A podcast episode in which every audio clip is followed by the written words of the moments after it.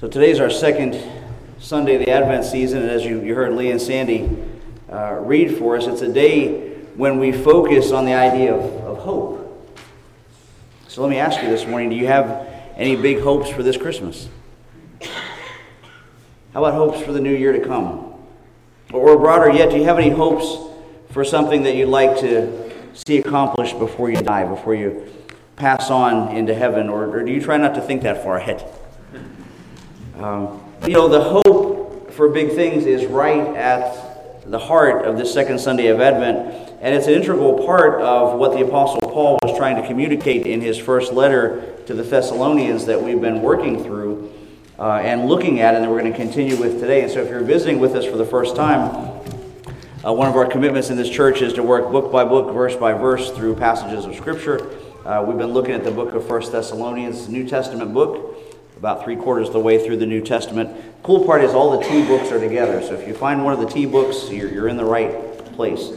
So I encourage you to open your Bibles. We're going to be looking at 1 Thessalonians chapter 5, and I'm going to be reading to you verses 4 through 11. So we'll be circling back to just a little bit of last week's and then move ahead this week a little further. So 1 Thessalonians chapter 5, verses 4 through 11. And listen for the voice of the Spirit.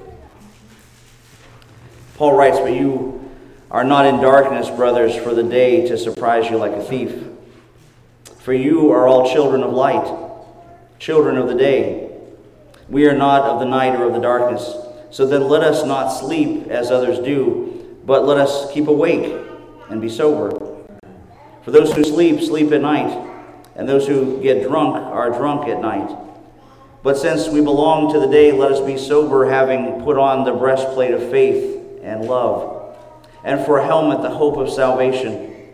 For God has not destined us for wrath, but to obtain salvation through our Lord Jesus Christ, who died for us so that whether we are awake or asleep, we might live with him. Therefore, encourage one another and build one another up, just as you are doing. And, brothers and sisters, this is the word of the Lord to us today. Thanks be to God. And let's pray. Father, you're word has been read in faith and heard in hope, and so now accomplished through it in us all that you purpose it to do for the sake of your Son and the salvation that he brings. Amen. Amen. So, again, just to kind of reset the scene for you, or maybe to set it for the first time if you're just joining us, uh, at the end of the fourth chapter of his letter to Thessalonians, Paul addresses the issue of what happens to people after we die. Uh, and then, as we saw last week at the beginning of chapter 5, he addresses the issue of the fate of those who are still alive when Christ returns in what he calls the day of the Lord. And that idea, day of the Lord, is a very common theme actually in Old Testament scripture that Paul would have pointed this fledgling church to. And of course, I don't have time to read all of them in this setting, but just by way of example, the guys are going to put up on the screen here some references that Paul may have used that you can read later on your own uh, a list of scriptures that point to the idea of the day of the Lord in the Old Testament. And as I said last week, those passages usually convey a sense of, of imminence and of nearness and expectation because the Old Testament passages referring to the day of the Lord often speak of both a present and a future fulfillment, as does much, much of Old Testament prophecy. Uh, and for you guys that uh, come to Bible study and Sunday school, you have kind of a leg up on this if you remember how we talked about when the prophets looked ahead down the tunnel of time, it seemed like they were often seeing the events in the life of Jesus uh, from his, his birth to his death on the cross and on into his eternal reign. They kind of saw it when they're looking down as one event. Kind of like a hiker does when you look straight on at a mountain range and you see the peaks, but not necessarily the distance in between them. Uh, it's what Louis Berkhof, in his book Principles of Biblical Interpretation, calls the prophetic perspective, or uh, the foreshortening of the prophetic horizon. This is what he said. He said, The prophets often compressed great events into a brief space of time, seeing momentous movements close together in a temporal sense, and took them in as if at a glance, as a traveler does upon a mountain range in the distance. He fancies that one mountaintop rises right behind the other when in reality they are miles apart. This, he said, was the writing of the prophets respecting the day of the Lord and the twofold coming of Christ. And then when we get into the New Testament, the scriptures indicate that that same day of the Lord the Old Testament talks about will come quickly like a thief in the night. And so Christians must be watchful and ready for the coming of Christ at any moment. And apparently, these Thessalonian believers that Paul is writing to wanted some clarity on all of that, and they had begun to make up some calculations of their own because I guess they assumed the best way they could prepare for Christ's second coming was by knowing exactly when he was going to arrive. Uh, and Paul is writing to tell them, you guys thought wrong. Because to begin with, it's a date that no one can know. In fact, Jesus himself said that he didn't know the date of his own return. And so, even though various parts of Scripture seem to hint at a time, Paul insists that God would not give advance notice as to when exactly Christ is coming back, but that it will be really likely and yet as unexpected as labor pains on a pregnant woman.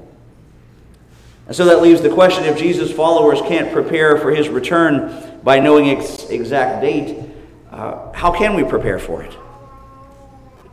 To which Paul writes quite simply in verse 6 he says, So then let us not sleep as others do, but keep awake and be sober.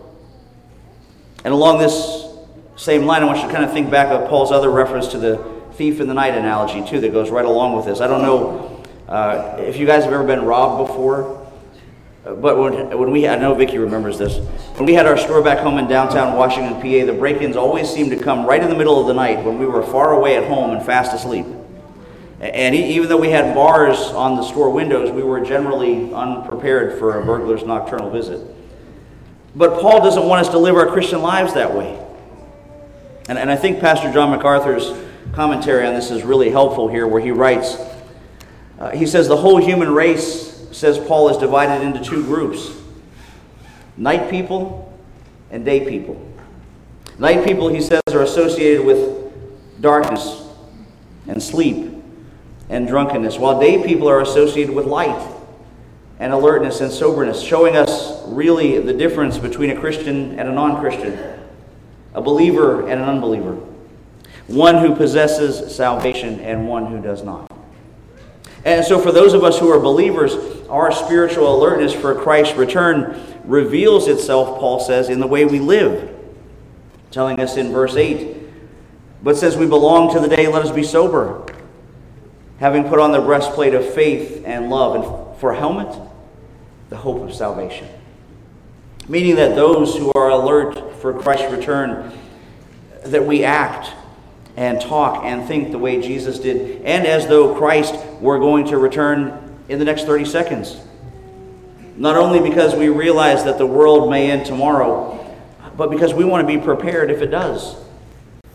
To which end the apostle says there, we not only act right, but we dress right.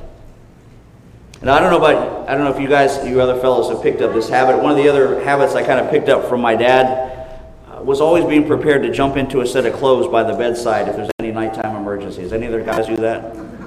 Right? Uh, with all my everyday carry stuff already in the pockets, ready to go. And in the same way, looking ahead to Christ's return, Paul says, keep your spiritual clothes ready. Keep your armor ready. Because those of us who know Christ may return at any time also know that Satan will attack us until the very moment that he does come back.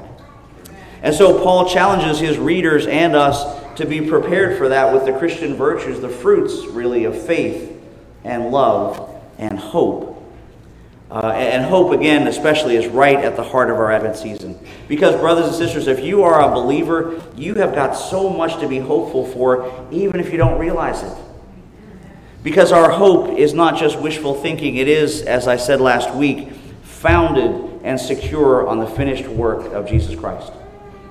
In fact, so much so, in my opinion, you could actually read that verse, the end of verse 8, and substitute our Lord's personal name for the word salvation there. So you could actually read the verse, and for a helmet, the hope of Jesus. Amen. For the hope of Jesus. Because that's what salvation means, right? It's the same word the angel Gabriel told Joseph and Mary to give to their firstborn son as a name. saying in Matthew 121, And you shall call his name Jesus, Savior, for he will save his people from their sins. You see, that's our hope. Because as Paul writes in verse 9, God did not appoint us to suffer wrath. One commentator said here God hasn't chosen to let his adopted sons and daughters endure the hellacious condemnation our sin deserves. Instead, the Christian's sure hope is that God has graciously chosen to give us salvation through our Lord Jesus Christ. And, brothers and sisters, that hope isn't just for when we die and go to heaven. And it's not just for the glorious appearing of our Lord, as great as that's going to be. No, it is for right here and right now, as Paul writes in verse 10, that whether we are awake or asleep, we might live with him. That's right now regardless of what is going on around us or what is going on in your life. Uh, and, and I realize the moment I say that, that's not always easy. Because for those of us who are looking eagerly for Christ's return, uh, even though we're doing that, the world can still be a really tough place. Am I right? Uh, you know, as Americans, we're headed into a new presidential year. And we're living under a cloud of deep political turmoil and division. For many folks, your economic situation hasn't gotten much better in this past year. Uh, others are beset by chronic illness and health issues that leave them feeling like their lives are out of control. All of us are called upon to cope with the deaths of people that we love, whether they're recently passed or maybe just more sadly missed this time of year. Uh, some folks wonder about the well being of those whom we love who will survive our deaths, and others about the eternal fate of friends and family that don't know the Lord until it can all start to feel like a little much. Unless that is, we stop looking for hope in all the wrong places and focus instead on the only place it can be found, which is in the unchanging character of God and the unconquerable power of the gospel of His Son. Which is why the Bible tells us in Psalm 43 5, it actually says rhetorically, Why are you in despair, O my soul? Why are you disturbed within me? Hope in God. Hope in God. Uh, is everything in the world the way it should be? No. Uh, is everything the way you'd like it to be? No. No. Uh, how about this one? Is everything in the way everything in the world the way it would be if you were in charge? No. No. Right? Uh, I, I, always say if everybody would just listen to me, the world would be a really great place. If everyone just do exactly what I tell them, I would have no problem. And yet the Bible says you can't become despairing and disturbed. And so the psalmist says, stop what you're doing and hope in God. And remember that He's your hope, that He's your help. And it comes from God as a gift of grace and not based on our own righteousness, but rather making us reconciled to God even while we were still sinners. And Paul elaborates on this in Romans, where he tells us, Therefore, since we have been justified by faith, we have peace with God through our Lord Jesus Christ through him we have also obtained access by faith into this grace in which we stand. And we rejoice in what? The hope. the hope of the glory of God. And not only that, but we rejoice in our suffering, knowing that suffering produces endurance, and endurance produces character, and character produces hope, and hope does not put us to shame because God's love has been poured into our hearts through the Holy Spirit, who has been given to us for while we were still weak, at the right time, Christ died for the ungodly. And, brothers and sisters, that's you and me.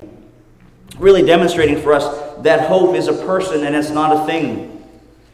Because there's a very big difference between, and I want you to hear this, there's a very big difference between hope in a specific outcome and hope in Jesus Christ. And I'm going to give you a quick example of that. It's an incident that happened this week that Vicki will tell you and I've shared with a few other people really got to me. Where uh, a person I haven't seen in a really long time called to tell me about some personal struggles that they've been having with the loss of a spouse a few years ago and about how lonely they are this time of year without any friends or any family to lean on. To which I, I suggested, of course, they come back to church because they haven't been in a really long time. Uh, and maybe a Bible study, not, not only for the teaching, but also for the fellowship. Uh, and to my sadness, their flat out answer was no. And so I, I kind of probed a little deeper, and then finally, this person said from a very broken heart, You know, I've, I've never believed anything in the Bible, Old Testament or New Testament. Uh, and besides, I can't possibly believe in a God who would let the two loves of my life die, even though I prayed every day that they would live. And he said, Nothing that you say will convince me to feel otherwise. But do you see the difference between a hope that disappoints and one that doesn't? This person's hope was only extended so far as having his prayer answered by a God he really did not believe in anyway, versus our hope in a living Christ who was willing to tread the dark places of this world right beside us. And better yet, the darkest places in our place. As believers, are we sad when someone we love dies? Of course we are. But that sorrow is mixed with the hope and the comfort to know that when Christ returns, if we and they are washed in the blood of the Lamb, we will be with them again forever in the blessed kingdom of His Son. You see, that's the gift of hope that doesn't disappoint. That's the message that doesn't change.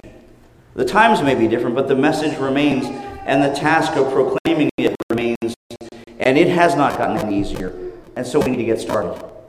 And I tell you honestly, right now, the world is doing most of the work for us this Advent season because everybody knows when Christmas is. They just might not know what it means beyond the gift giving.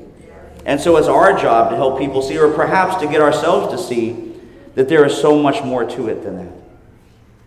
Because you know, when it comes to gifts, no matter how carefully we select a gift for someone, uh, no matter how much money or time we spend on it, our giving will always be imperfect because it's only a shadow.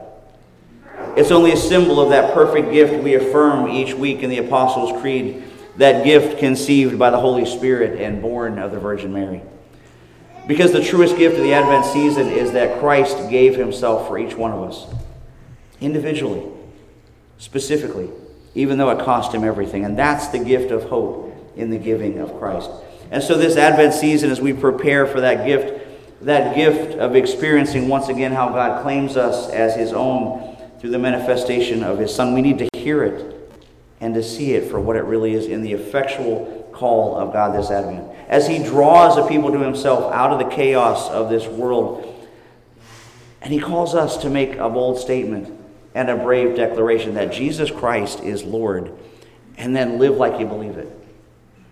Leaving room for Christ to enter the wasteland of our lives this Christmas and for us to experience the freedom and the forgiveness that only comes from the awareness of that awesome truth that into this fragile and fallen world that seems always to be hanging by a thread came our God in the flesh. First as a tiny baby in Bethlehem, and then as a full grown man on the banks of the Jordan, suffering the horrors of the cross, rising to the glory of heaven, and someday soon coming again. And that's the hope and the promise that we hold on to that we will be saved, as Paul said this morning, from the wrath to come. Which, if you remember, as the course of this letter, is one of Paul's primary messages to the Thessalonians, and actually the whole point of the Christian celebration of Christ's birth. In fact, it's the whole point. Because if you don't know the bad news of God's impending judgment on the sin of this world, and more specifically on the sin in our own lives, then the good news of Christmas doesn't really amount to a hill of beans. It actually turns out to be a whole lot of work and worry uh, for a very little return on investment.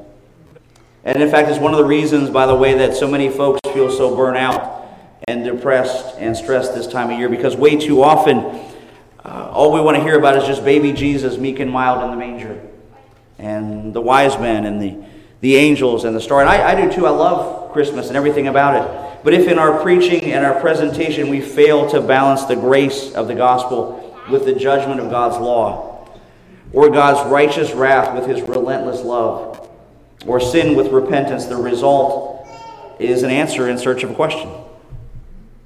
In other words, yes, Christ was born in Bethlehem, but for what? What, what was the point? To sell greeting cards and candy and Christmas lights? What, what's the point of the incarnation in the manger if there's no rift between God and man that needed mending? What's the use of the virgin birth if there's no sin bent to humanity that needed redemption? What's the whole theme of the Advent wreath really worth if it's not to remind us that Christ came to save us from God's wrath? That's the message of Christmas, church. This is the message of Christmas that we have been saved from God by God. That the world of humanity owed God a debt we couldn't pay, and so He sent His Son as a gift to cover the cost. But what good is a Savior if no one thinks they have any sin? At church, that's where we're at today. And when we fail to recognize that we are sinners saved by grace, we trivialize salvation and make it little more than a God who just helps us through a personal crisis now and then. And that gives us something to sing about at the holidays and to wish each other merry over. And when we do that, when we become satisfied with just that, can we really be surprised over the state of the world and the shape of the institutional church at large and its seismic shift away from the truth of Scripture? Though the truth is, there's no way it could be otherwise. And so it's no wonder that churches with such a stunted view of salvation have lost their ability to call people to Christ. If there's no sin, who needs a Jesus? If there's no sin, who needs the church? If there's no sin, who needs to be saved other than from illness or poverty or unemployment or any of the other this world problems? If we're all okay just the way that we are, then who needs Christ when we've got government safety nets and feel good sermons on the internet and no commitment churches where anything goes? But instead, for us, the promise found in the Bible gives us hope no matter what our situation. Real hope is there. The hope that Jesus Christ, who loved us enough to be born into our human family, is with us. And that love ought to give us hope because it demonstrates to us just how much Jesus cares for us and how much the Father cares for us and desires what's best. Since the Bible said he did not spare even his own son, but gave him up for us all, won't he also give us everything else?